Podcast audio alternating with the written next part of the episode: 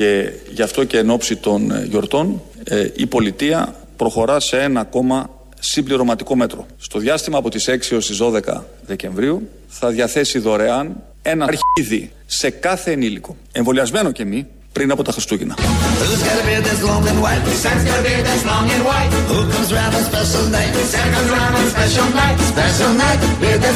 Ένα αρχίδι πριν από τα Χριστούγεννα.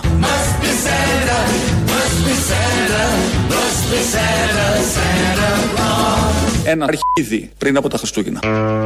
Και επειδή σήμερα ξεκινάει ο Χριστουγεννιάτικος μήνας, έχουμε 1η Δεκεμβρίου. Γι' αυτό λοιπόν, επειδή μας το ανακοίνωσε αυτό ο Πρωθυπουργός χθες, αυτό που είπε θα γίνει μέσα σε αυτό το μήνα. Είπε και τις ημερομηνίες. Και είπαμε να το υποδεχτούμε με ένα Χριστουγεννιάτικο τραγούδι, αφού θα έχουμε αυτό το ωραίο δώρο από τον Πρωθυπουργό μας.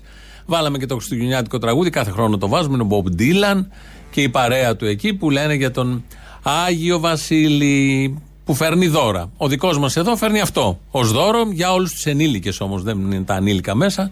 Ενήλικες εμβολιασμένους, ανεμβολίαστους και ανακοίνωσε και τις ημερομηνίες. Ένα καλό νέο είναι αυτό. Ένα καλό γεγονότο που λέει και ο Χατζη Χρήστο. Ένα άλλο καλό γεγονότο είναι αυτό που μας είπε σήμερα το πρωί πάλι. Κάθε μέρα βγαίνουν οι υπουργοί και ανακοινώνουν τα καλύτερα για τις ζωές τις δικές μας. Αυτοί λένε για μας. Και επειδή εμείς δεν τα βλέπουμε σωστά τα πράγματα, ε, Ευτυχώς υπάρχουν αυτοί να μας δείχνουν ακριβώς πώς είναι τα πράγματα. Ένας από αυτούς, Υπουργός Ανάπτυξης, Άδωνης Γεωργιάδης, μας είπε για το δεύτερο δώρο. Άρα καταλαβαίνω με αυτό που μας περιγράφετε ότι αν ήμουν Γεωργιάδης στα Ικούρα, θα ίδρωνα κάθε μέρα με την οικονομία. Και αυτό που η οικονομία μας πάει τόσο... πάρα και πολύ καλά. Ένα λεπτό, ότι καταλαβαίνω ότι όλη αυτή η ανάπτυξη την οποία πραγματικά περιμέναμε, ε, ίσως να μην φτάσει και στην τσέπη του κόσμου αυτά που μας περιγράφετε τώρα. Η, η, η ανάπτυξη έχει φτάσει ήδη στην τσέπη του κόσμου. Δεν είναι να φτάσει δεν είναι δυνητικό στο μέλλον. Έχει φτάσει ήδη στην τσέπη του κόσμου.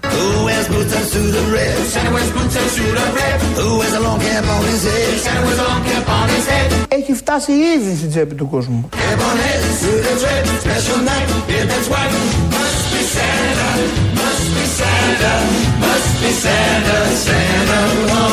Το εισόδημα των Ελλήνων το 2021 αυξήθηκε.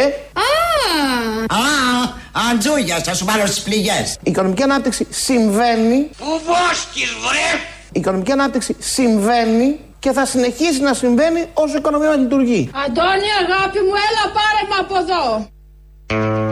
Έφτασε. Η ανάπτυξη έχει φτάσει στην τσέπη. Κοιτάξτε λίγο την τσέπη σας, γιατί μπορεί να κοιτάτε πάνω, να κοιτάτε στο πεζοδρόμιο. Πατήστε καμιά λακκούβα. Γεμάτες είναι, γεμάτη είναι οι δρόμοι και τα πεζοδρόμια. Κοιτάξτε τώρα στην τσέπη σας, θα δείτε ότι έχει φτάσει η ανάπτυξη. Για την ακρίβεια, το είπα αυτό 8 το πρωί, ε, μισή ώρα μετά στο αεροδρόμιο έφτασε η ανάπτυξη. Προσοχή παρακαλώ. Άφηξης ανάπτυξης στην πύλη Α10. Παρακαλούνται οι κύριοι κύριοι επιβάτες όπως προσέλθουν στους κυλιόμενους διαδρόμους να παραλάβουν τα αρχίδια τους. Ευχαριστώ. Attention please. Arrival of development at gate A10. Main passengers are kindly requested to arrive to take their arcadia. Thank you. Και στα αγγλικά. Είναι όπως είναι οι πινακίδες ε, της Αττικής Οδού που λένε, γράφουν χολαργός στα ελληνικά και θέλουν να το γράψουν και στα αγγλικά και γράφει τσολαργός αμέσως μετά με CH και καλά χολαργός. Ή το Αθήνα. Γράφουν Αθήνα στα ελληνικά, όχι στην Αττική Οδό, νομίζω πάνω στο, στην Εθνική και γράφει μετά Αθήνα με, λατινικούς, με λατινικά γράμματα. Όχι Athens, Αθήνα. A, A, T, H, I και τα λοιπά. Πολύ έξυπνο, το σκέφτηκε κάποιος επιτελάρχης, το έδωσε εκεί να το φτιάξει ο άλλος, το έφτιαξε ο ταμπελάρχης, το κόλλησε ο εργολαβιάρχης και περνάμε εμείς οι οδηγοί και βλέπουμε Αθήνα, Αθήνα. Ο τουρίστας βλέπει Αθήνα, Αθήνα και αυτός. Έτσι λοιπόν έφτασε η ανάπτυξη, μην ξεφεύγουμε με τα σοβαρά θέματα της επικαιρότητας. Σύμφωνα με τον Άδων Γεωργιάδη, ε, έχει αφιχθεί η ανάπτυξη στην τσέπη του καθενός. Και τώρα το 21 συμβαίνει η ανάπτυξη, τώρα συμβαίνει γύρω μας αυτό που βλέπετε είναι ανάπτυξη. Δεν εννοεί φέρετρα, δεν εννοεί νεκρούς. Εννοεί την άλλη, την ανάπτυξη, την κανονική που έχουμε να τη δούμε σε αυτόν τον τόπο περίπου 10-15 χρόνια, αλλά αυτοί τη βλέπουν. Τη σχεδιάζουν, την οραματίζονται, την οργανώνουν και την βλέπουν. Είναι περήφανος ο Άδωνης, όχι για όλα αυτά τα θέματα που φαντάζεστε, αλλά για κάποια άλλα. Εδώ που έχουν φτάσει τα πράγματα, η Νέα Δημοκρατία, η κυβέρνηση και η παράταξη εθνικής ευθύνης είχε να επιλέξει μεταξύ του καθήκοντος και του εθνικού συμφέροντος και, και των ψήφων. Μεταξύ των δύο του πολιτικού κόστους. Μεταξύ των δύο και είμαι περήφανος γι' αυτό για τον Πρωθυπουργό που έχουμε και για την παράταξή μας. Διότι η παράταξή μας γι' αυτό υπάρχει. Όταν υπάρχουν δυσκολίες και πρέπει κάποιοι να πάρουν μία απόφαση που μπορεί να κοστίζει πολιτικά, αλλά είναι το συμφέρον της πατρίδος και του έθνους, να ακολουθούμε αυτό. Κύριε Υπουργέ, να κοίταξε. Ανατρίχιασε. Ανατριχιαστικές δηλώσεις πραγματικά. Όλοι συγκινούμαστε όταν ακούμε έναν υπουργό να λέει ότι είναι υπερήφανος για τον πρωθυπουργό του και την παράταξή του. Προχθέ ήταν η Ντόρα Μπακογιάννη περήφανη για τον πρωθυπουργό της, που είναι και αδερφός της. Γενικώ αυτοί κάθε μέρα βγαίνουν και δηλώνουν ότι είναι υπερήφανοι. Το συμμερίζονται και εμείς το συμμεριζόμεθα. Βλέπουμε ανθρώπους που αισθάνονται την ανάγκη να δηλώσουν υπερήφανοι εδώ και για την παράταξή τους. Το φτιάξαμε λίγο αυτό το άδων με την παράταξη για να το φέρουμε στα σημερινά. Η Νέα Δημοκρατία, η κυβέρνηση και η παράταξη εθνικής ευθύνης είμαστε φασίστες. Και είμαι περήφανος γι' αυτό για τον Πρωθυπουργό που έχουμε και για την παράταξή μας.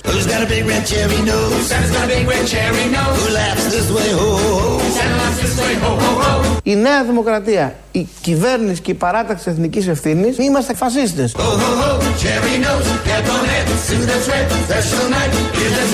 Και είμαι περήφανος γι' αυτό για τον Πρωθυπουργό που έχουμε και για την παράταξή μας. Τυχαίο, δεν νομίζω.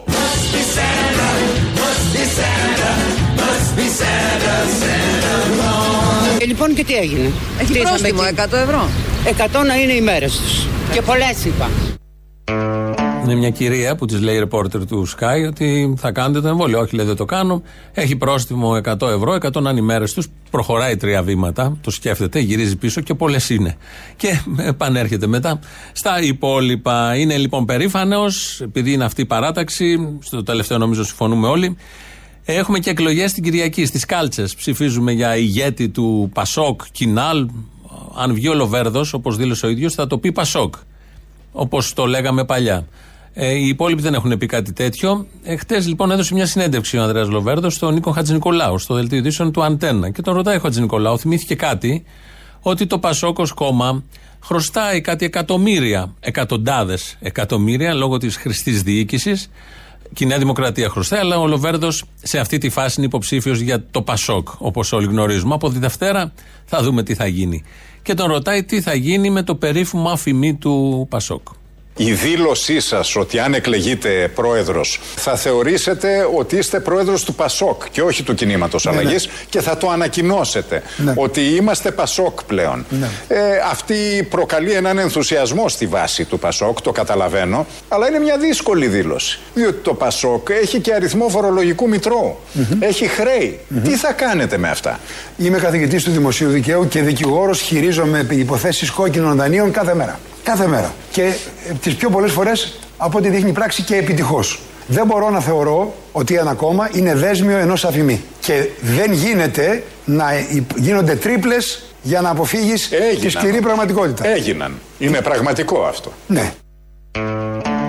Έγιναν λοιπόν τρίπλες για να αποφύγεις το αφημί. Δεν μας είπε ποιες τρίπλες, δεν μάθαμε από την χθεσινή τοποθέτηση. Νομίζω δεν θα μάθουμε και ποτέ. Αλλά παραδέχτηκε επειδή είναι καθηγητής του δικαίου και είναι και δικηγόρος με τα κόκκινα δάνεια που τα χειρίζεται επιτυχώς, όπως ο ίδιος παραδέχτηκε. Έγιναν αυτές οι τρίπλες λοιπόν. Κάτι ξέρουμε, έχουν αλλάξει ονόματα, δεν μιλάει κανείς. Έχει πακεταριστεί το χρέος του Πασόκ 254 εκατομμύρια με την τελευταία απογραφή ε, και άλλα 300 τόσο της Νέας Δημοκρατίας. Χρωστάνε μισό δις τα δύο κόμματα που κυβέρνησαν τη χώρα τα 40 χρόνια, τα του οίκου τους. Και μετά απορεί κανείς πως η Ελλάδα έχει θέματα όταν στα σπίτια τους λειτουργούν έτσι, πώς θα λειτουργούσαν σε ευρύτερο πλαίσιο, διαφορετικά, ποιοι, πώς, με ποια αντίληψη; Συνεχίστηκε η συζήτηση γιατί επέμενε ο Χατζη Νικολάου. Είναι πραγματικό αυτό. Ναι. Υπάρχει με τεχνάσματα. Εγώ δεν συμφωνώ με τα τεχνάσματα. Μπορεί να τα χρησιμοποιήσουμε για κάποια περίοδο. Πρέπει να αποπληρώσει, λέτε το Πασόκ. Πρέπει το θέμα να λυθεί ευθέως. Δεν θα σας πω το project, το έχω το. Ναι. Είμαι έτοιμος. Παιδιά, έχει ένα σχέδιο, ένα σχέδιο υπέροχο, ένα σχέδιο μεγαλείο. Ε, εγώ τι να σας πω, εγώ ε, έμεινα ξερός. Δεν θα σας πω το project, το έχω το. Ναι. Είμαι έτοιμος. Τι σχέδιο; Δεν μου το είπε. Τον ρωτάει λοιπόν ο δημοσιογράφος στην υποψήφιο πρόεδρο, θα λύσετε αυτό το θέμα; Το αναγνωρίζει ότι υπάρχει ως θέμα, είναι τεράστιο θέμα, ηθικό και οικονομικό. Γιατί οποιοδήποτε πολίτης σε αυτόν τον τόπο, αν χρωστάει ένα χιλιάρικο, μπορεί να μπει και φυλακή. Θα μπει φυλακή, τι μπορεί. Εδώ λοιπόν Τον ρωτάει, παραδέχεται το θέμα και όταν μετά του λέει πώς θα γίνει και τα πληρώσετε, έχω το project, ο καθηγητής και ο επιτυχημένος στα κόκκινα δάνεια, αλλά δεν μπορώ να το πω. Γιατί δεν μπορεί να το πει, είναι μυστικό. Ψηφίστε με να το εφαρμόσω. Υπάρχει project. Εκτός αν δεν υπάρχει project, γιατί όλοι ξέρουμε ότι δεν θα πληρωθούν αυτά τα εκατομμύρια, γιατί έτσι συμβαίνει σε αυτόν τον τόπο. Οπότε μην κοροϊδευόμαστε. Υπάρχει το project, αλλά δεν μας το λέει, δεν μας το είπε στη συνέντευξη, το κράτησε για δικό του. Και αμέσως μετά ήρθε και η διαβεβαίωση. Δεν θα σας πω το project, το έχω το. Ναι. Είμαι έτοιμος. Δεν λέω πράγματα αφηρημένα. Το θέμα είναι θα αποπληρώσετε. Τους φορολογούμενους αυτό μας νοιάζει. Οι, ναι, οι φορολογούμενοι όλοι θα είναι ήσυχοι ότι θα τηρηθεί ο νόμος.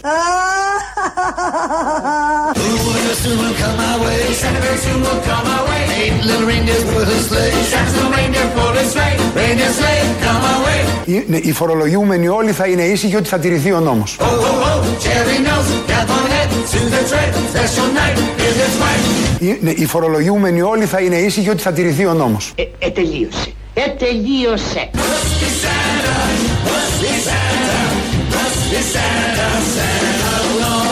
Χθες μόλις έφυγα από την ΕΡΤ, είπα ότι οι πέντε που ήμασταν εκεί αποδείξαμε ότι ισχύει ένα σύνθημα παλιό. Το Πασόκ είναι εδώ, ενωμένο δυνατό. Το Πασόκ είναι εδώ, δυνωμένο, ενατό και αυτό είναι το μήνυμά μας σε όλη την Ελλάδα. Αυτό είναι το σωστό σύνθημα. Όπως το έλεγε ο Σιμίτης, το Πασόκ είναι εδώ, δυνωμένο ενατό. Είχε κάνει Σαρδάμ, ακόμη και εκεί ο Σιμίτης Θεός.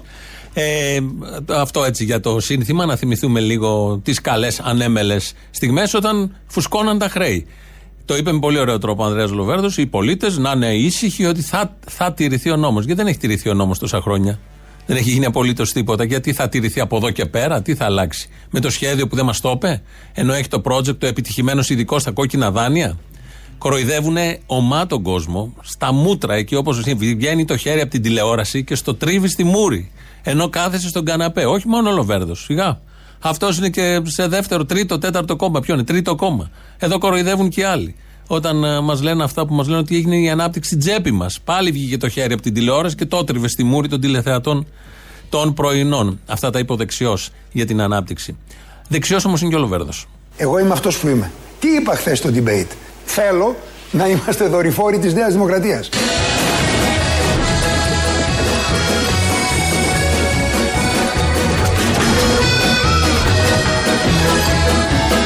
Θέλω να είμαστε δορυφόροι της Νέας Δημοκρατίας. Εντάξει, μοντάζινε, το βάλαμε, το φτιάξαμε εμείς, αφού όλοι ξέρουμε ότι δεν ισχύει αυτό που μόλις μας είπε ο Ανδρέας Λοβέρδος, ότι είναι κεντροαριστερός, ενώ η Νέα Δημοκρατία είναι κεντροδεξιά. Υπάρχουν τεράστιες διαφορές μεταξύ κεντροαριστεράς και κέντροδεξιά. Τα ζούμε, τα βλέπουμε.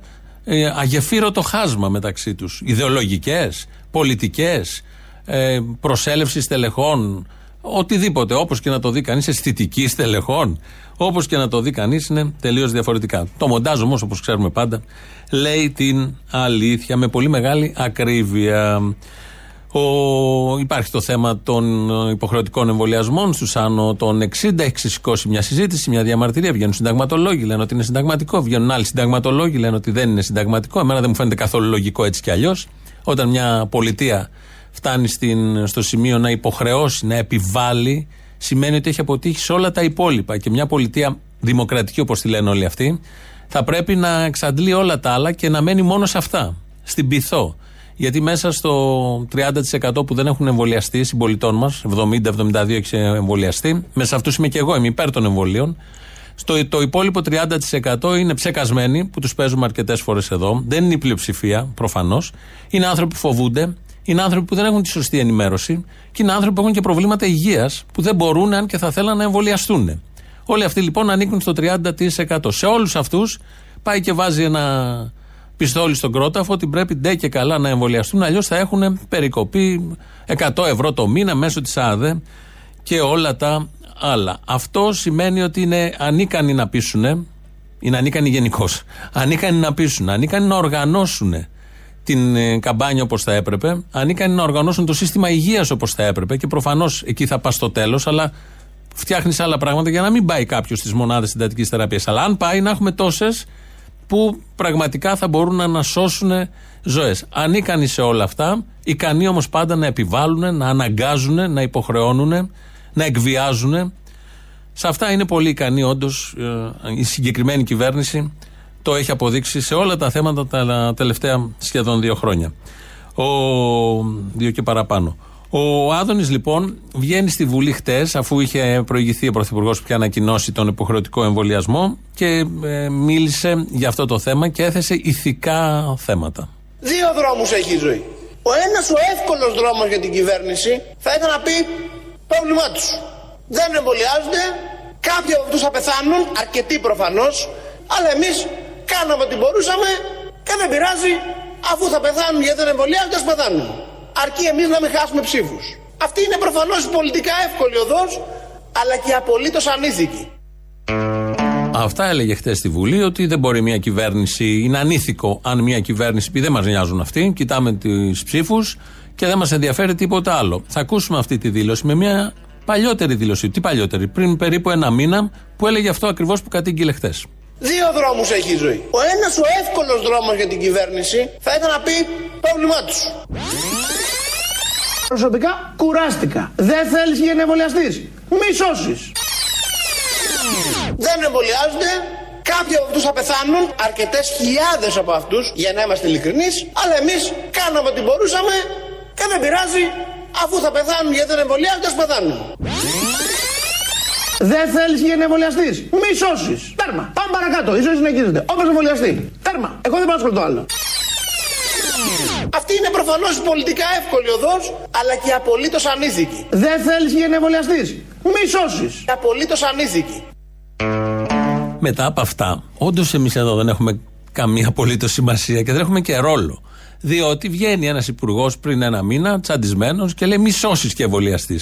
Δεν πρέπει θεωρητικώ καμία κυβέρνηση, κανένας πολιτικός, ακόμη και αν το πιστεύει, το νιώθει βλέποντας την κατάσταση και αν απογοητεύεται, δεν πρέπει ποτέ να πει μη σώσεις, γιατί ο ρόλος μιας κυβέρνησης είναι να σώζει. Να σώζει, ακόμη και αν δεν θέλει να σωθεί ο άλλος. Έτσι πρέπει να γίνεται. Γι' αυτό υπάρχουν κανόνες της κοινωνίας. Το λέει πριν ένα μήνα. Και βγαίνει χθες και λέει: Είναι ανήθικο να το πει αυτό κάποιος. Και το έχει πει ο ίδιος. Με το χειρότερο τρόπο, με το μισώσει, είναι χειρότερο από όλα τα υπόλοιπα. Και βγαίνει χθες και ότι λέει: Δεν μπορούμε να το κάνουμε αυτό για να κερδίσουμε ψήφους. Θα ήταν ανήθικο. Και έχει διαπράξει το ανήθικο. Που ο ίδιος καταγγέλει από το βήμα της Βουλής. Τι παραπάνω να πει κάποιος άλλος. Το έχει πει μόνος του. Το έχει φτιάξει το κείμενο, το είπε ωραία, το έπαιξε γιατί παικτικά είναι πολύ καλός. Επιθεώρησε από το βήμα της Βουλής. Σατυρική εκπομπή από το βήμα της Βουλής. Με σοβαρότατο θέμα. Αυτό είναι το, το ζητούμενο. Έχουμε το θέμα με τον Άρη Σερβετάλη, παραμένουμε στους ηθοποιούς. Είναι ο Άρης Σερβετάλης, ξέρουμε τι έχει γίνει με το Ρινόκερο που είχε πει δεν θα παίξει και τελικά δεν έπαιξε επειδή ήρθαν τα μέτρα. Ε, τον ψάχνουν όλα τα κανάλια για συνεντεύξεις. Τον βρήκε όμως η εκπομπή της καινούριου το πρωί. Βρήκε το Σερβετάλη, ε, δεν τον είχε εκεί, είχε κάνει βίντεο. Μας το παρουσιάζει καινούριο με χαρά ότι αποκλειστικά και μόνο εδώ μίλησε ο Σερβετάλης. Βγαίνει και ο ρεπόρτερ που έχει πάρει τη δήλωση. Δημοσιογραφική επιτυχία, θα πέρασε από συσκέψεις, από τη διεύθυνση του καναλιού. Μπράβο που έχουμε το Σερβετάλη να κάνει δηλώσεις. Να ακούσουμε τι ακριβώς είπε ο Σερβετάλης. Και θα αρχίσουμε με το πρόσωπο των ημερών, τον οποίο τον έχουμε αποκλειστικά να μιλά στην εκπομπή μας. Πάρα πολύ σωστά. Λοιπόν, το πρόσωπο των ημερών, ο Άρης Ερβετάλης, μίλησε εδώ, μόνο εδώ και μας τα είπε όλα. Θες να δεις τι είπε; Πάμε. Να ρωτήσω μόνο πώς είστε. Θέλετε να πείτε κάτι; Θα σα δώσω ένα μανταρίνι. Γιατί πρέπει να περιμένετε πολλή ώρα. Πάρτε ένα μανταρίνάκι. Μίλησε εδώ, μόνο εδώ και μας τα είπε όλα. Αυτή ήταν η αποκλειστική δήλωση του Σερβετάλη. Θέλετε ένα μανταρίνι, πάρτε ένα μανταρίνι. Αυτό ήταν το αποκλειστικό, μεγάλη επιτυχία. Έχει αλλάξει η δημοσιογραφία από χτες που το παρουσίασε καινούριου. Συγκλονισμένοι όλοι, εμείς παρακολουθούσαμε και βεβαίως και το, οι δημοσιογράφοι και τη εκπομπή, το επιτελείο. Και νιώθουμε και καλύτερα όλοι, γιατί έχουμε μάθει τι ακριβώς λέει ο Σερβετάλης για όλα αυτά που συνέβησαν. Αυτά τα πάρα πολύ ωραία από τον τόσο όμορφο κόσμο, στον κόσμο του της τηλεόρασης. Πραγματικά περνάνε πολύ ωραία. Πάμε στην πολιτική επικαιρότητα, στην κεντρική πολιτική σκηνή, κανονικά σκηνή θεάτρου, διότι εκεί υπάρχει και ένα κόμμα που κάνει δουλειές, όπως θα ακούσετε τώρα, τον πρόεδρό του είναι ο Κυριάκος Βελόπουλος. Το φτιάρι για να μετακινήσουμε το βουνό είναι η ελληνική λύση, είναι ο αγώνας, είναι η προσπάθεια γιατί μάθαμε να δουλεύουμε. Και κλείνω με μια ρίση του ρίτσου. Σε τούτα εδώ τα μάρμαρα πιάσε και να φτιάρει.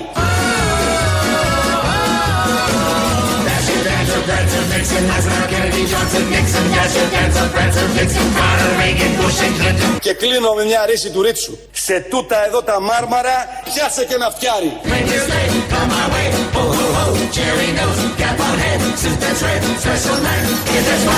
Η ανάπτυξη έχει φτάσει ήδη στην τσέπη του κόσμου. Ένα αρχίδι. Έχει φτάσει ήδη στην τσέπη του κόσμου.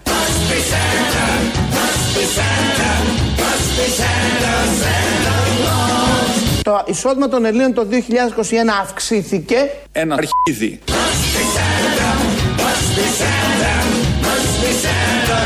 Η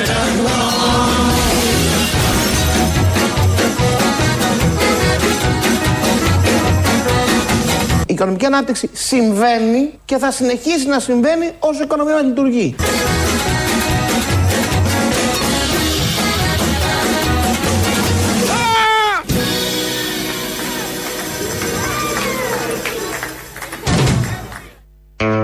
Τώρα τελείωσε το τραγούδι. Πιάσε λοιπόν το φτιάρι. Όχι αυτό που λέει ο Κυριάκος Μητσοτάκης. Διαλέγετε και παίρνετε, εν πάση περιπτώσει. Αυτά λοιπόν και με τις ατάκες του Ρίτσου. Εδώ είναι Ελληνοφρένια, όπως κάθε μέρα, μία με δύο από τα παραπολιτικά. 2.11.10.80.880. Τηλέφωνο επικοινωνίας. Είναι μέσα και περιμένει να καταγράψει τι ακριβώς έχετε πιάσει από όλα αυτά και αν έχει έρθει στην τσέπη σας, όχι γενικώ. Γενικώ υπήρχε, δεν έφυγε ποτέ. Αν έχει έρθει στην τσέπη σας η ανάπτυξη, όπως λέει ο Άδωνης. Radio παραπολιτικά.gr, το mail του σταθμού αυτή την ώρα δικό μας. Ο Δημήτρης Κύρκος ρυθμίζει τον ήχο. Ελληνοφρένια.net.gr, το επίσημο site του ομίλου Ελληνοφρένια. Εκεί μας ακούτε τώρα live μετά ηχογραφημένους. Στο YouTube είμαστε στο Ελληνοφρένια το official. Από κάτω έχει και διάλογο να κάνετε. Και εγγραφή.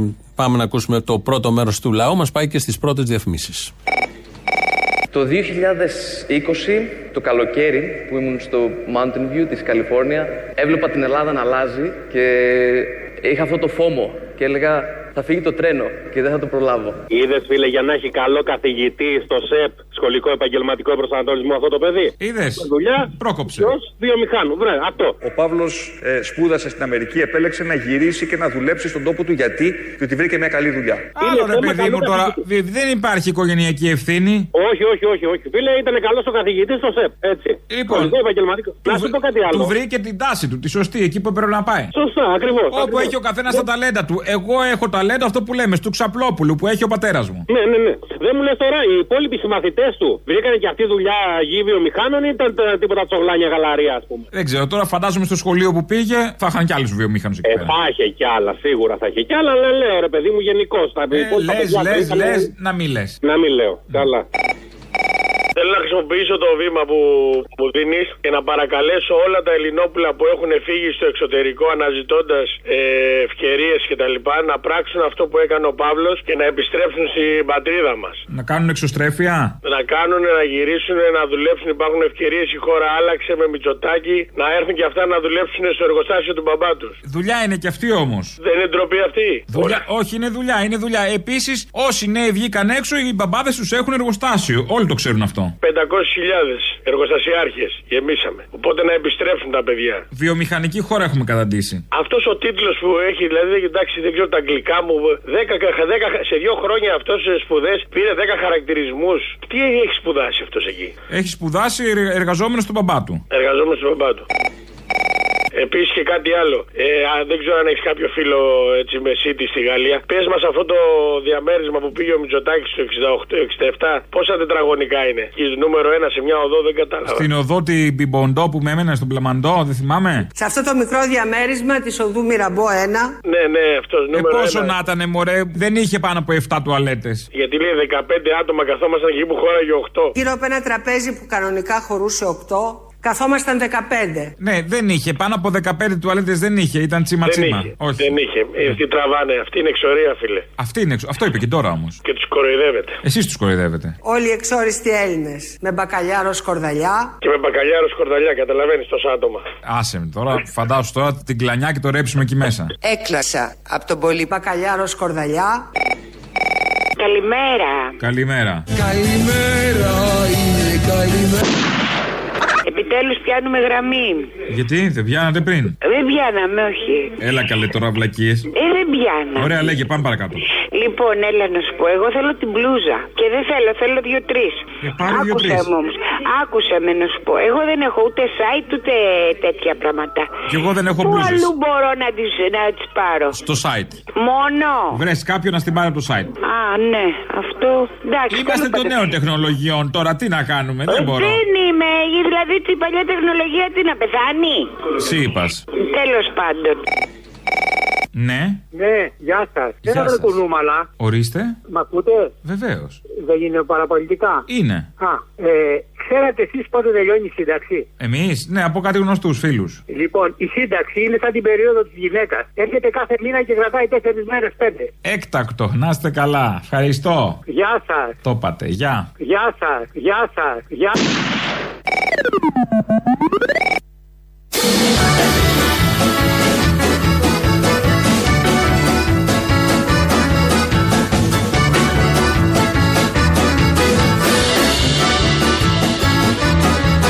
Η ανάπτυξη έχει φτάσει ήδη στην τσέπη του κόσμου. Δεν είναι να φτάσει. Δεν είναι δυνητικό στο μέλλον. Έχει φτάσει ήδη στην τσέπη του κόσμου. Το εισόδημα των Ελλήνων το 2021 αυξήθηκε. Η οικονομική ανάπτυξη συμβαίνει και θα συνεχίσει να συμβαίνει όσο η οικονομία μας λειτουργεί.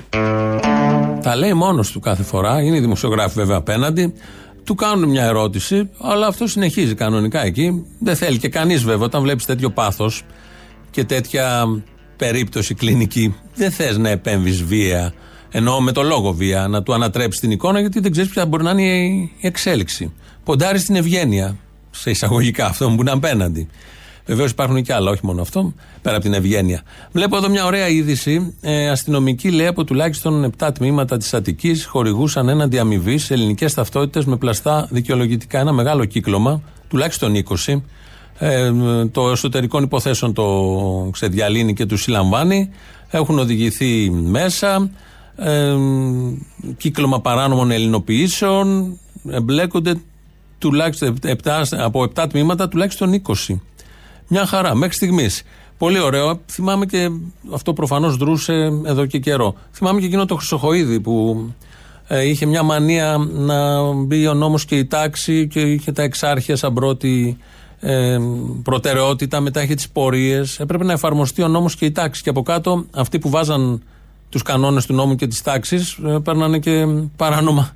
Συμμετείχαν σε παράνομο κύκλωμα. Προφανώς δεν ήταν όλοι, αλλά εδώ δεν είναι ένας και δύο. Και επικεφαλής ήταν αξιωματικός της αστυνομίας. Ήταν και συνταξιούχοι αξιωματικοί. Γιατί άμα φύγεις από το σώμα, κρατάς τις καλές παραδόσεις, γιατί έχεις και την εμπειρία, το know-how να παραδώσεις τους καινούριους. Αυτά λοιπόν θα ξεδιαλυνθεί στη διάρκεια της μέρας και θα φανεί τι ακριβώς έχει συμβεί. Με όλο αυτό που έχει γίνει με το πρόστιμο των 100 ευρώ για την υποχρεωτικότητα στους άνω των 60, λέγονται διάφορα. Βγήκε ο κύριος Βασιλακόπουλος, αγαπημένος γιατρός καθηγητής, έχει ένα επικοινωνιακό χάρισμα και το πήγε λίγο παραπέρα. Βεβαιώνεται το πρόστιμο και εγώ δεν το πληρώνω. Ναι. Βεβαιώνεται κάθε μήνα. Μαζεύεται. Τι θα γίνει; Ε, πώς θα υπάρχουν διαδικασίες στο δημόσιο; Δεν υπάρχουν διαδικασίες. Πώς δεν υπάρχουν. μετά Άμα από πόσα. χρωστάς, δεν σε αφήνει. το άμα κράτος χρωστάω εγώ έτσι. στην εφορία, μετά από πόσα χρόνια το κράτος θα πάρει το φόρο; Ναι, σε αυτό έχει Μπορεί ένα να δίκιο πάει αυτό, στα ναι. περιουσιακά σου στοιχεία κάποια στιγμή. Πάντα γίνεται. Ναι, θέλω να πω Κάπου, θα ότι πάει τέλος κάπου. πάντων ε, θα, ίσ- ή- ίσως, ελπίζω να μην χρειαστεί να γίνει τίποτα από αυτά, ίσως θα έπρεπε να είναι λίγο πιο αυστηρό το σύστημα, έτσι, ώστε να υποχρεωθούν αυτοί οι άνθρωποι να εμβολιαστούν. Πώς αλλιώς δηλαδή, αυτά τα 100 ευρώ πώς θα μπορούσαν να, Δεν να είμαι πάρθουν αλλιώς οικονομικός από το παράγοντας. κράτος. Εγώ Θέλω να πω, σκέφτομαι κάτι όχι, πάρα πολύ απλό, να σας- Προσπαθώ κυρία Αναστασιοπούλου. λογικά, ρεαλιστικά να Ναι, καταλάβω. ρεαλιστικά. Υπήρχε άλλος τρόπος. Ρεαλιστικά λοιπόν, άμα τα 100 ευρώ αφαιρούνται κάθε μήνα, παρακρατώνται το πρόστιμο από τη σύνταξη, είναι πολύ εύκολο άμεσα να πιεστεί ο άλλος. Μπράβο! Δεν είναι όμως οικονομικός παράγοντας, είναι πνευμονολόγος. Αυτό που λέει δεν είναι θέμα ιατρικής. Γενικώ στην κουβέντα, επειδή βγαίνει συνεχώς, είναι σπίτι του τα κανάλια και πρότεινε αυτό το πάρα πολύ λογικό να κόβει τη σύνταξη. Γιατί το άλλο μπορεί να μην πληρωθεί και ποτέ. Θα βεβαιωθεί, αλλά πώς θα γίνει, μπορεί να έρθει μια άλλη κυβέρνηση ή ετούτη πριν τις εκλογές να τα διαγράψει όλα αυτά. Και ε, εδώ έκανε πολύ ωραία πρόταση με το που μπαίνει ο μήνας να κόβονται τα 100 ευρώ. Μιλάμε για συντάξεις τώρα 500, είναι και κάποιες πιο κάτω, 600, 700 να κόβονται τα 100 ευρώ. Εμείς εχθές το προτείναμε για να τελειώνουμε. Εκτέλεση. Εκτέλεση βγαίνει στον δρόμο και όποιος κυκλοφορεί χωρίς να έχει κάνει εμβόλιο, εκτελείται επί τόπου από τους αστυνομικούς που λέγαμε και πριν, για να τελειώνει όλη αυτή η ιστορία. Πάμε στα του Κινάλ Πασόκ με αφημί που ο Λοβέρδος έχει ένα σχέδιο, αλλά δεν μας το λέει. Και μόλις βγει θα πληρωθούν αυτά τα λεφτά που χρωστάει το Πασόκ. Γερουλάνος από το προχθεσινό debate. Ο Γερουλάνος, τον θυμόμαστε όλοι, Παύλος Γερουλάνος, υπουργός πολιτισμού στην πρώτη κυβέρνηση του ε, Γεωργίου Γάμα Παπανδρέου. Είναι υποψήφιος πρόεδρος και διάλεξε να μιλήσει, ο Γερουλάνος τώρα, για το σοσιαλισμό. Ο σοσιαλισμός για μένα ορίστηκε από τον Ανδρέα Παπανδρέου το 1981 ως η απελευθέρωση του Έλληνα σε εθνικό, κοινωνικό και ατομικό επίπεδο. Ήταν ένα μεγάλο όραμα και όπως διευκρίνησε και αυτός, ήθελε βάθος χρόνου. Είναι ένα όραμα αισιόδοξο. Είναι ένα όραμα το οποίο πιστεύει ότι η Ελλάδα μπορεί να σταθεί στα πόδια της. Ότι η Ελλάδα έχει ό,τι χρειάζεται για να σταθεί στα πόδια της και που πιστεύει ότι η Ελληνίδα και ο Έλληνας έχουν ό,τι χρειάζεται. Λοιπόν, ένα τέτοιο κόμμα δεν έχουμε στο Κοινοβούλιο σήμερα και το κίνημα αλλαγής πρέπει να γίνει αυτό το κόμμα και να είναι πλειοψηφικό. Πάντα σκέφτομαι όταν ακούω κενά λόγια, κούφια λόγια, είναι και το μυαλό αντίστοιχο. Προφανώς πιο μεστός λόγος δεν μπορεί να χωρέσει ένα κούφιο μυαλό. Εδώ ακούσαμε τώρα για το σοσιαλισμό ότι ο σοσιαλισμός είναι αυτό που είπε ο Ανδρέας Παπανδρέου. Πριν τον Ανδρέα Παπανδρέου έχουν, προ- έχουν βρεθεί σε αυτόν τον πλανήτη θεωρητικοί και θεωρητικοί. Μάρξ, ένα στην τύχη ή και άλλοι. Έχουν υπάρξει διαμάχες ιδεολογικές για το τι είναι ο σοσιαλισμός, πώς θα είναι ο σοσιαλισμός. Τίποτα. Για τον Γερουλάνο δεν λένε αυτά τίποτα. Το 81 ο Ανδρέας Παπανδρέου με την αλλαγή τους μικρομεσαίους και όλα τα υπόλοιπα ε, όρισε το σοσιαλισμό. Το άκουσε αυτό ο Γερουλάνο και από τότε για αυτόν σοσιαλισμός είναι ότι είχε πει ο Ανδρέας Παπανδρέου. Έτερος υποψήφιος είναι ο Νίκος Ανδρουλάκης, νέος, με την κριτική προφορά, πουλάει και αυτό. Ε, ήθελε να μιλήσει για την Ευρώπη, γιατί είναι και ευρωβουλευτής και για το, την Αφρική. Τον τόπο από εκεί δηλαδή που μας έρχονται οι πρόσφυγες, από εκεί που δημιουργούνται οι πρόσφυγες και από εκεί που ξεκινάνε οι πρόσφυγες για να βρουν μια καλύτερη τύχη. Επίσης, μια ολοκληρωμένη πολιτική θα ήταν η Ευρώπη να κάνει πολύ μεγάλες επενδύσεις, η Ευρώπη να κάνει πολύ μεγάλες επενδύσεις, ιδιαίτερα στην Αφρικανική Ήπειρο, για να διαμορφωθούν νησίδες σταθερότητας. Που όταν συμβαίνει ένας εμφύλιος πόλεμος, που όταν συμβαίνει ένας εμφύλιος πόλεμος, να μπορούν αυτοί οι άνθρωποι να βρουν καταφύγιο εκεί κοντά στην πατρίδα τους. Το ενδεχόμενο να μην συμβαίνει εμφύλιος πόλεμος, γιατί οι εμφύλοι πόλεμοι που συμβαίνουν εκεί δεν είναι μόνο με τα χαρακτηριστικά της φυλής, των φυλών ή οτιδήποτε άλλο. Έχει και δάκτυλο ξένων δυνάμεων. Γιατί υπάρχουν συμφέροντα τεράστια σε αυτές τις ε, φτωχές, αλλά πολύ πλούσιες σε υπέδαφος και σε άλλα θέματα χώρες. Η Ευρώπη λοιπόν, ξέρουμε, τουλάχιστον από τις χώρες που μας έρχονται οι πρόσφυγες, ότι υπάρχει επέμβαση της Ευρώπης ή την, των Ηνωμένων Πολιτειών της Αμερικής με διάφορους τρόπους επέμβασης. Δεν είναι μόνο ο στρατός και οι βομβαρδισμοί. Υπάρχουν και άλλοι τρόποι που υποδαβλίζουν τα πάθη των φυλών και όλα τα υπόλοιπα. Έτσι λοιπόν, σύμφωνα με τον Ανδρουλάκη, αν συμβεί, αν τύχει εμφύλιος, δεν τυχαίνει έτσι εμφύλιος, δημιουργεί το εμφύλιος ε, και πρέπει η Ευρώπη να μην να προσέχει να μην τύχει εμφύλιος και να κάνει επενδύσεις για να μένουν εκεί οι άνθρωποι αυτοί και όχι να έρχονται εδώ. Πολύ ωραίο, πολύ ουτοπικό, ότι πρέπει για σοσιαλδημοκράτη ε, κάτι που το λες, ακούγεται εντυπωσιακό, αλλά δεν πρόκειται ποτέ να γίνει και δεν το πιστεύει ακόμη και ο ίδιος που το λέει. Αυτό ακριβώς, αυτός είναι ένας από τους ορισμούς της σοσιαλδημοκρατίας, αν υπάρχει ακόμη αυτή. Λαός τώρα, μέρος δεύτερον. Πήρα να σου κάνω μια πρόταση με βάση αυτό το ηχητικό που φτιάξατε που είπε ο Μητσοτάκης ότι θα δώσει ένα self-test και το αλλάξατε και είπατε ότι θα δώσει ένα αρχίδι. Ναι. Η πολιτεία στο διάστημα από τις 6 έως τις 12 Δεκεμβρίου θα διαθέσει δωρεάν ένα αρχίδι σε κάθε ενήλικο. Εμβολιασμένο και μη. Και ζαμπόν, κύριε Στέφανε. Η φάση είναι θα το κάψουμε απόψε. Θα το κάψουμε απόψε, κύριε Στέφανε. Και rapid test δώσε, κύριε Στέφανε. Θα το κάψουμε. Ναι, θα το κάψουμε. Ε, Αποστόλη, εγώ αν θες δηλώνω εθελοντικά και σε προτρέπω και σένα, μπορώ και εγώ να δώσω ένα αρχίδι. Από μένα στην κυβέρνηση να βοηθήσει τους συμπολίτες μας που έχουν ανάγκη από ένα αρχίδι. Σου περισσεύει; Δεν μου περισσεύει, αλλά όταν έχεις δύο, έτσι δεν λέμε. Δώσ' το ένα. Α, είσαι χριστιανός. Ναι, οκ. Όχι, αλλά εντάξει, αυτά τα Απλά βασικά τα ακολουθούν. επειδή είναι πολύτιμα και δεν έχουμε και τόσα, ένα-δυο ο καθένας. Κράτα και για τις εκλογές καβάτζα. Ρε, τα κρατημένα τα έχω για τις εκλογές. Αλλά εντάξει, άμα είναι ρε παιδί μου να πιάσουν τόπο, δηλαδή εγώ θα ήθελα το δικό μου να πάει στην οικογένεια Μητσοτάκη. Δεν ξέρω σε ποιον. Σε όποιον να πάει. Δεν, δεν έχω θέμα. Το σέβομαι, το σέβομαι, το σέβομαι. Το δίνω, το δίνω. Δηλαδή δεν, δεν πάει να πνιγεί. Το, το δίνω. Ναι. Εντάξει, θα μείνω με ένα. Μονάχη, καλό είναι. Καλό είναι, αν και η μοναρχία έχει καταργηθεί, αλλά τέλος πάντων. Ε, εντάξει. Θα σου την πέσω. Τι φοράς τώρα; Ο, λίγα, τα απαραίτητα. Φοράω μια Άρα- κόκκινη πιτζάμα. Πήραν τον πατέρα μου, ε, ο οποίος πρόλαβε με τις πιτζάμες, γιατί έτσι τους μαζέψαν όλους. Με τις πιτζάμες. Κόκκινη πιτζάμα. Ναι. Ε, μάντωσε τι φοράω εγώ. Τι, τι, τι, κιλότα, κιλότα, κιλότα, ε, αρκουδοφανέλα τέτοια του γέρου; Μπιζάκι κουνούμαλο. Μπλουζάκι κουνούμαλο. Ναι, μόλις το βαρέλαβα. Α, πολύ σεξι. Μας κάπου μωρή. Πω, πω. Παιδί μου, κάθομαι μπροστά στο καθρέφτη και καμαρώνω. Πολύ όμορφο. Μπράβο. Ε, το ελληνοφρένια πάντως θα μπορούσατε να το γράψετε πιο χαμηλά στην πλάτη. Τι, να μην πέφτει κοτσίδα; Για να φαίνεται καλύτερα. Τα επόμενα που θα βγάλουμε θα γράφουν ελληνοφρένια μπροστά. Ωραία, ωραία, ωραία. Θα έχουμε Να μια. σας βλέπουμε στον δρόμο να ξέρουμε. Νάτο θα λέμε. Μπλουζα... Μπράβο. Έλα, μάνα μου. Άρε μανάρι, έλα. Μανάρι μου. Να σου πω, πες αυτό το αναρχοάπλητο το κουμούνι το θύμιο, ότι για μια κυρία της αριστοκρατίας της δεξιάς, το να ζει ξαφνικά σε 100-120 τετραγωνικά σπιτάκι, αυτή η εσύ έχει μεγαλώσει για τη Θεοδόρα τώρα Κούβελου Μητσοτάκη Μπακογιάννη μιλάω, έτσι. λοιπόν, κατάλαβα. μακριά από εμάς. Λοιπόν, τώρα 8 άτομα σε μια τραπεζαρία. Γύρω από ένα τραπέζι που κανονικά χωρούσε 8, καθόμασταν 15. Όλοι οι εξόριστοι Έλληνε. Με μπακαλιάρος σκορδαλιά, με ταραμό σαλάτα, με παστίτσιο που φτουράει. Ε, και εμένα ακραίο μου φάνηκε τώρα. Στριμοξίδι, δηλαδή η στριμοκολία πάει σύννεφο εκεί πέρα. Τώρα άσε με. Ε, κάμε, κάμε, κάμε, κάμε την αποστολή και δηλαδή τη στοιχεία μαύρη το κρασί τουλάχιστον 250 χρόνων. Να το τυρί το, το μάπα το μουσιασμένο, το ψωμί μαύρο από το κακό του. Το είχε καταραμένη ρε παιδί μου στο γεύμα.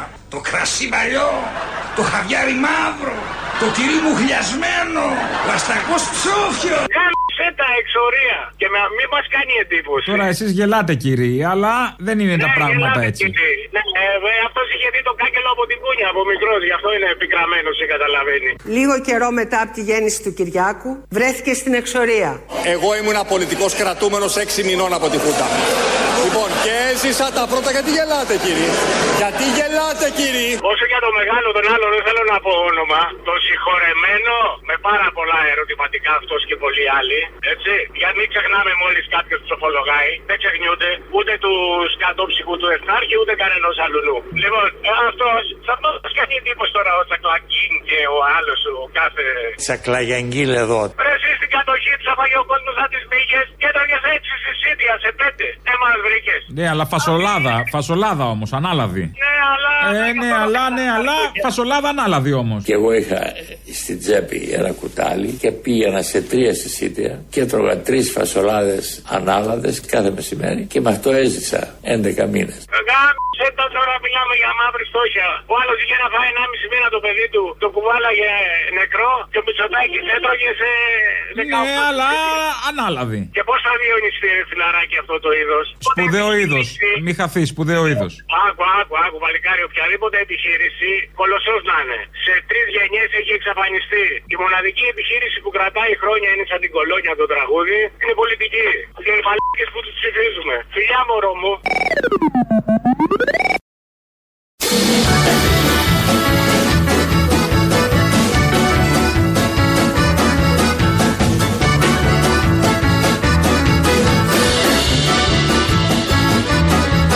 Νέα Δημοκρατία, η κυβέρνηση και η παράταξη εθνικής ευθύνης είμαστε φασίστες. Και είμαι περήφανος γι' αυτό για τον Πρωθυπουργό που έχουμε και για την παράταξή μας.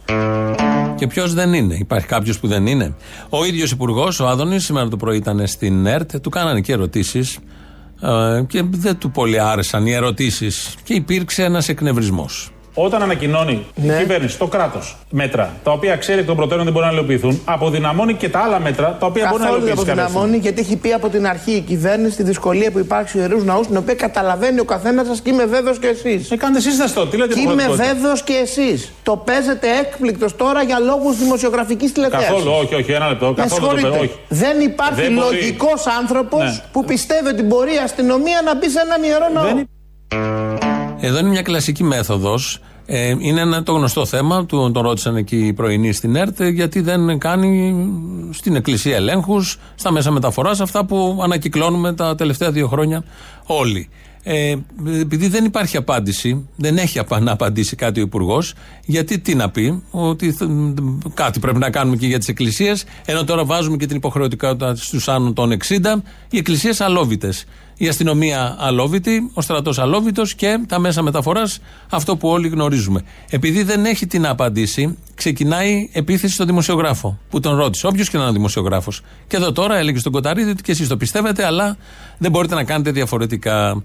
Εκνευρισμός, μέρος δεύτερον. Ε, θα, με μένα θα μιλάτε μόνο με Μπράβο, λογικά στο γήπεδο, επιχειρήματα. άρα και στο γήπεδο. Στο μέτρο του εφικτού προσπαθούμε και εκεί δεν είναι εύκολο προφανώς. Ε. Γιατί βλέπεις, ας πούμε, έβλεπα και εγώ κάποια μάτς προχθές που είναι σε κάποιες θύρες εκεί πέρα που είναι φανατικοί δεν φοράει ούτε ένα μάσκα. Για πήγαινε εσύ, έλεγξε τους. Πήγαινε, αφού μπορείς, πήγαινε. Δεύτερη μέθοδος είναι να ε, λέει σε αυτόν που τον ρωτάει, πήγαινε κάνω το εσύ. Αυτός που τον ρωτάει δεν είναι υπουργός, προφανώς. Είναι δημοσιογράφος και μπορεί να κάνει όποια ερώτηση. Είναι σωστό να γίνουν και χαζές ερωτήσεις και ε, στημένε ερωτήσεις και κανονικές ερωτήσεις και σκληρές ερωτήσεις. Η μέθοδος του Άδωνη εδώ ήταν ότι δεν μπορούμε να ελέγξουμε και στα γήπεδα, πήγαινε να κάνει το εσύ. Δηλαδή έτσι ε, πάει τελείως σε άλλο γήπεδο το θέμα και πέρα από το να τον φέρει σε δύσκολη θέση, τον δημοσιογράφο, του χρήζει και του δίνει και ένα ρόλο που δεν τον έχει και δεν πρέπει να τον έχει. Το θέμα δεν είναι ποιος από τους δύο, του δημοσιογράφου ή του υπουργού, θα τα κάνει καλύτερα. Το θέμα είναι ο υπουργός να τα κάνει καλύτερα, όποιος και να είναι ο υπουργός. Εκνευρισμός, μέρος τρίτον. Ναι, εγώ απλώς θεωρώ παράλογο να ανακοινώνονται μέτρα και Ε, να εντάξει βάλετε τώρα, μέτρα τα παιδιά. οποία ξέρετε δεν θα τηρηθούν Εντάξει αυτό. τώρα, λέω. Εντάξει, Μην τα πάρετε μεγάλοι τότε. άνθρωποι είμαστε πια. Δεν μπορεί να έχουμε ένα χωροφύλακο κάθε πάνω από το κεφάλι του συνέχεια. Τι θέλετε, ένα χωροφύλακα πάνω από τον κάθε Έλληνα συνέχεια 24 ώρες. Εγώ είπα να κάνω. Εγώ σε μια συγκεκριμένη Γιατί δεν μέρα- βάλαμε ένα χωροφύλακα σε μια πάνω από τον συγκεκριμένη καθένα, μέρα που λέτε. έχει 10.000 Είστε ο κόσμος παδός να των πάει στην εκκλησία, χωροφυλάκων αυτό πάνω σε λέω. όλου του Έλληνε ανασταμάτητα. Μέθοδος νούμερο 3. Το παίζουμε δημοκράτες. Αφού δεν μπορούμε να λύσουμε ένα θέμα, να αστυνομεύσουμε όπως πρέπει το όποιο θέμα, ε, το γυρίζουμε και λέμε πάλι, πάλι πάντα με αφορμή τον δημοσιογράφο ότι δεν θα χρειάζεται χωροφύλακας πάνω στο κεφάλι του καθενός. Θέλετε χωροφύλακα, το κάνει και με ερώτηση. Το πηγαίνει και παραπέρα. Είναι η μέθοδοι του Άδων Γεωργιάδη. Μέσα σε ένα τρίλεπτο εμφανίστηκαν όλες. Τα είδαμε όλα πώς λειτουργεί και τι είναι αυτό που κάνει. Είναι μάθημα αυτό τώρα που κάνουμε εδώ. Πώς, αν θέλετε να αποφεύγετε θέματα, θα ακολουθείτε τη μέθοδο Γεωργιάδη. Εκνευρισμό μέρος 4. Ε, μην πάρετε τότε μέτρα, κανένα μέτρο μην Τα πάρετε. μέτρα τα λαμβάνουμε για να καταλαβαίνει ο κόσμος ποιο είναι ο κίνδυνος. Τι είναι επικοινωνιακά Ενήλικε είναι; άνθρωποι είμαστε όλοι. Επικοινωνιακά είναι τα μέτρα. Δεν είναι καθόλου επικοινωνιακά. Ε, τότε τι είναι συμβουλευτικά; Στο κομμάτι της δικής μου αρμοδιότητας της αγοράς, κάναμε μόνο το τελευταίο Σαββατοκύριακο 120.000 ελέγχους. Ναι. Επικοινωνιακό φαίνεται αυτό; Όχι, στην εκκλησία όμως επειδή θα είχε πολλά μέτρα ουρά δεν την Στην κάναμε. εκκλησία θα Αυτό αφήσω να την λέω, κάνει ο αυτό Κοταρίδη τον έλεγχο. Ποιο; Α, ο Κοταρίδη θα πήγε να κάνει έλεγχο. Θα βγάλω εκεί να πάει ο Κοταρίδη να κάνει έλεγχο στην εκκλησία, αυτό θέλει τόσο πολύ. Θα το γράψω. Αφού είσαι τόσο ικανός. Και εδώ λοιπόν γυρίζουμε πάλι στην πρώτη μέθοδο. Ότι πήγαινε εσύ. Κάνε το εσύ. Εμείς το κάνουμε έτσι. Αυτό είναι. Κάνε το εσύ. Κινησμός. Ε, καμία ενσυναίσθηση για τις ανάγκες της κοινωνίας, τις απαιτήσεις της κοινωνίας, ακόμη και οι ψηφοφόροι του. Κάποιος ψηφίζει τον Άδων, υπάρχουν δεκάδες χιλιάδες. Και βλέπουν έναν υπουργό να λέει: Δεν μπορούμε να το κάνουμε καλύτερο, να το κάνει ο δημοσιογράφος. Πώς νιώθει κάποιος εκείνη τη στιγμή, σωστό, ακούγεται σωστό, ακούγεται δημοκρατικό όλο αυτό στο πλαίσιο της περίφημης αστικής δημοκρατίας που ένας ελέγχει και ο άλλος πρέπει να απολογείται και να απαντά. Αυτά τα πάρα πολύ ωραία από, τα, από τις πρωινές εκπομπές. Χτες ανακοίνωσε ο Πρωθυπουργός την υποχρεωτικότητα με ένα διάγγελμά του. Το τελευταίο είχε αναγγείλει ότι δεν θα έρθει υποχρεωτικότητα.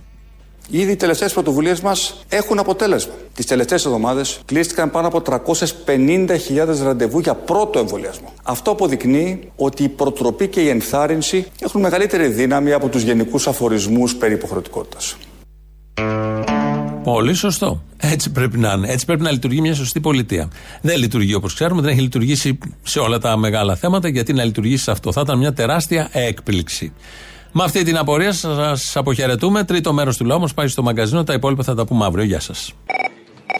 Αποστόλη! Έλα. Γεια σου, αγόρι μου. Γεια. Ήθελα να ρωτήσω για κάτι. Ακούμε κάθε μέρα τόσοι διασωληνωμένοι, τόσοι θανάτοι από το, από το COVID και όλα αυτά. Αυτοί που είναι σε.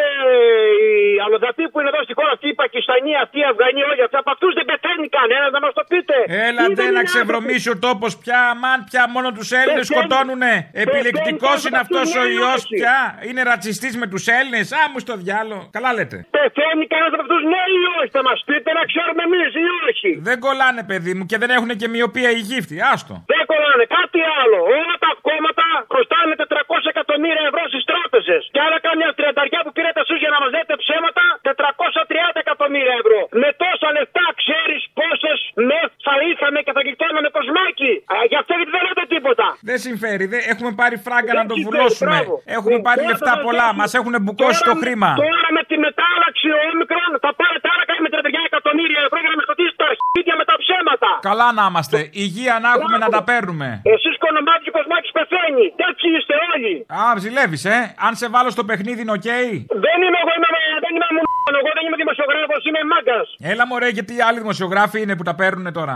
Γιατί εσείς τι είστε, όλοι το, όλοι το, το ίδιο καζάνι Ε, βράζετε. αυτό σου λέω τώρα. Όποιος δουλεύει σε κανάλι δημοσιογράφος, μην μας άσκηση τώρα, έλα. Όλα τα γουρούνια την ίδια μύτη έχετε. Όλοι μας λέτε ψέματα, μας έχετε πήξει τα αρχίδια με τα ψέματά σα. Όλοι. Ε, δεν σας λέμε Όσοι. ψέματα, αγαπητές, σας λέμε αυτά που προστάζουν τα χρήματα που παίρνουμε. Ναι, ναι, ναι. ναι λέμε ναι, τις λοιπόν. αλήθειες που αξίζουν αυτά τα χρήματα. Ναι, ναι, ναι, ναι, ναι, ναι, ναι. Σας έκανα πόνο για το COVID, να μην πεθάνω από το COVID και για όλα τα άλλα, για όλα τα άλλα δεν μιλάτε, δεν, δεν μιλάτε καθόλου, δεν σα ενδιαφέρει. Για την εγκληματικότητα, για τα ναρκωτικά, για τις αυτοκτονίες, για όλα αυτά στα αρχίδια σας. Είστε όλοι πουλημένοι και είστε όλοι τα ίδια. όλα Όπα, τα μισό ίδια λεπτάκι. Ακριβοπληρωμένοι ή ακριβοπουλημένοι. Ακριβοπουλημένοι όμως, δεν θέλω τώρα τίποτα χαζά. Εννοείται και ακριβοπληρωμένοι και Ναι, αλλά δεν θέλω να ακριβοπουλημένοι, υπονοείτε ότι είμαστε και γερμανάδες. τίποτα φθινιάριδε, σας παρακαλώ πάρα πολύ. Γερμανοτσολιάδες είσαστε όλοι. Πότε θα κάνουμε του να σας πνίξουμε να πάει στο ΙΕΑ, να ξεμαγαρίσει ο τόπος. Αχ, κλάστε μας μια μάντρα. Ναι, έλα εδώ στην κλάση, έλα, μα ε, βγάτε του δρόμους να δείτε. Σπίτι τώρα, κύριε Παντελής, όπως και χθες. Συνέχισε. Έλα, ρε, να σου πω κάτι, επειδή εμένα μου αρέσει πάρα πολύ αυτό με τον Πορφωνιό και τον κύριο Παντελή. Όλα ανεχτήκαμε από το συνάφι σου φτύνια, μιζέρια, ρουφιανιά και χολή. Σφίξ τη γραβάτα σου, πας και γλιτώσουμε και σάλτα γάμι σου πια κύρ Παντελή. Και επειδή ένας συγγενής μου, ο οποίος ήταν και αυτός που μου έμαθε την ελληνοφρένεια, σε κράζει και σε βρίζει συνέχεια και εσένα και τον Μορφωνιό και όλα αυτά. Γιατί; Και όταν λέμε, γιατί άκου γιατί, δεν μπορεί να καταλάβει τη διαφορά του κ. Παντελή με τον ε, ήρωα της καθημερινότητας. Δηλαδή, όταν ένας άνθρωπος δουλεύει μια ζωή, πληρώνει τις εισφορές του, παίρνει ένα δάνειο γιατί δεν πήγαινε καλά το μαγαζί του, το κράτος του κόβει τη σύνταξη ενώ είχε πάρει δάνειο για να πληρώσει τα ταμεία του και τώρα του παίρνει η τράπεζα το σπίτι. Όταν λέμε κ. Παντελή, δεν εννοούμε αυτόν. Κ. Παντελή εννοούμε, έτσι το καταλαβαίνω κι εγώ, Αποστόλη μου, αυτόν που έχει τέσσερα σπίτια και λέει σε αυτόν που χάνει το σπίτι του ε, να μην έπαιρνε δάνειο. Αλλά για να φτάσει αυτός σε αυτό το σημείο της γραφικότητας και του λάθους, πρέπει να πούμε ότι φταίνε και κάποιοι μαλάκες του ψευτοαναρχικού και του ψευτοαριστερού χώρου που γράφουν κάτι συνθήματα, φαντάζεστε ωραίοι πνιγμένοι με στα χρέη, που γράφουν όχι στους πλησιριασμούς πρώτης κατοικίας γιατί η κατοικία είναι ιδιοκτησία και όλα αυτά. Εγώ αυτό ήθελα να σου πω, Αποστόλη μου, μπράβο σε αυτό και είναι μεγάλη διαφορά στον κ. Παντελή και στον ήρωα της καθημερινότητας. Ο οικοδόμος από το Βύρονα, ο μαγαζάτορας από τη Νέα Ιωνία, ο εργάτης από το Περιστέρι, οι οποίοι είχαν ένα σπιτάκι και όλα αυτά, δεν είναι κ. Παντελίδες, είναι ήρωες καθημερινότητας. Κ. Παντελίδες είναι όλα αυτά τα λαμόγια, όλα αυτά τα ανθρωπάκια τα οποία χαίρονται με τη δυστυχία του άλλου.